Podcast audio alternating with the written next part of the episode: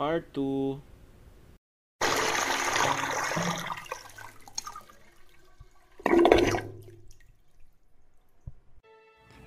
At yun na nga, time to go home na Ate Lufa.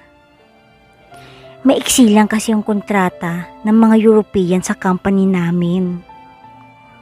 Four months lang sila, samantalang kaming mga Asians e eight months. So nauna siyang umuwi ng 4 days sa akin. After naming mag-disembark, ipinutol ko na rin ang kontak ko sa kanya. Sabi ko nga, baka pambarko lang ako noon. Wala pang one week ako nakapagbakasyon sa Pinas. E nagulat na lang ang auntie ninyo. Pinag-aad pala ng kanya yung mga kapatid, kamag-anak at close friends ko sa FB. Hinahanap niya pala ako. Bakit hindi ko daw siya kinukontak? Hello, my name is Adriano. I'm the boyfriend of your sister. Please tell Sandra to send me a message. She's making me crazy and sad. Naawa naman ako ng slight. Imi-message ko na nga to. At baka magpadala na rin ng control number ng Western Union. Charet! So, inopen ko na yung Yahoo Messenger ko. Yun pa lang yung uso ng unang panahon. Husmi, ang daming messages. Kawawa naman pala si Kya. Umaasa pala. So, tinawagan ko na siya And pack! Nakaready na pala ang flight ticket papuntang Pinas. Nagmakaawa pa daw siya sa mudak at fudak niya para payagan na dumalaw dito.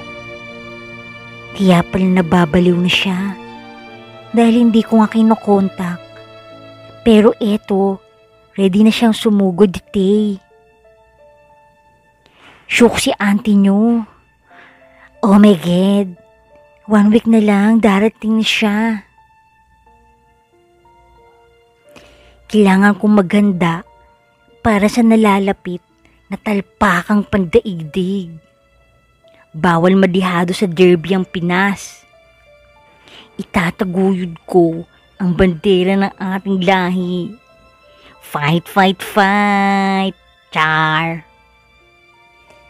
Araw na ng pagdating niya, Ati Lufa. Gora Bells na ang auntie ninyo sa airport. Kung todo postura pa, with 1 kilogram of funda sa face. Dead man na sa ginit, basta importante, e eh maganda tayo sa muling pagtatagpo. Tambay lang muna ako sa waiting area dahil bawal pa nga tumawid hanggat wala pa si Kya.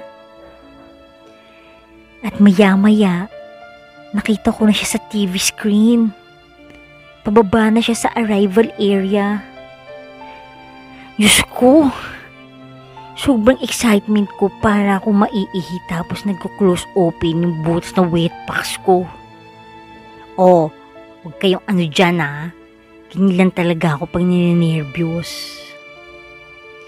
Ayun na siya. Sabi ko sa guard, yung naka-white shirt po na foreigner. At di nagtagal, pinatawid na nga ako sa arrival.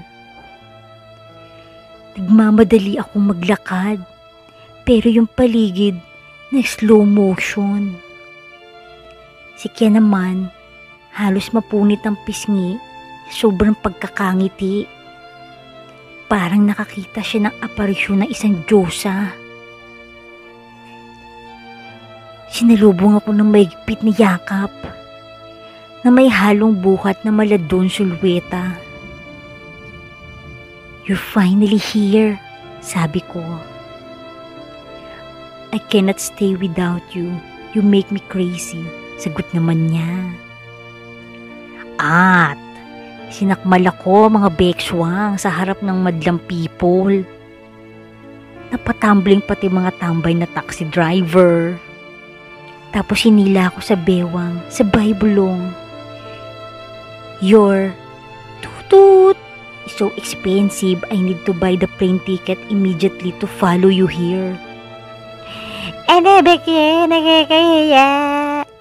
Feeling masikip. Mamaya ka sa akin.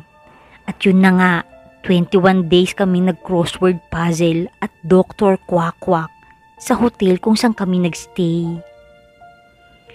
Ito na kami ngayon. 10 years together. 5 years married. And travel the world for free, duty free. Dahil sa work, syempre, please don't cake me. And their first baby together on the way. Thankful si Kya. At finally, mabibigyan ko na siya ng magandang lahi.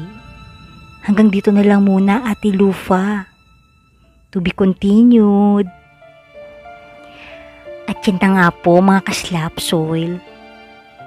Ang another Afam success story mula kay Madam Bilissima. Subscribe na kayo and wait nyo ang ating next episode. Babush! At dyan nagtatapos ang Hompas Lupa Diaries. Yeah!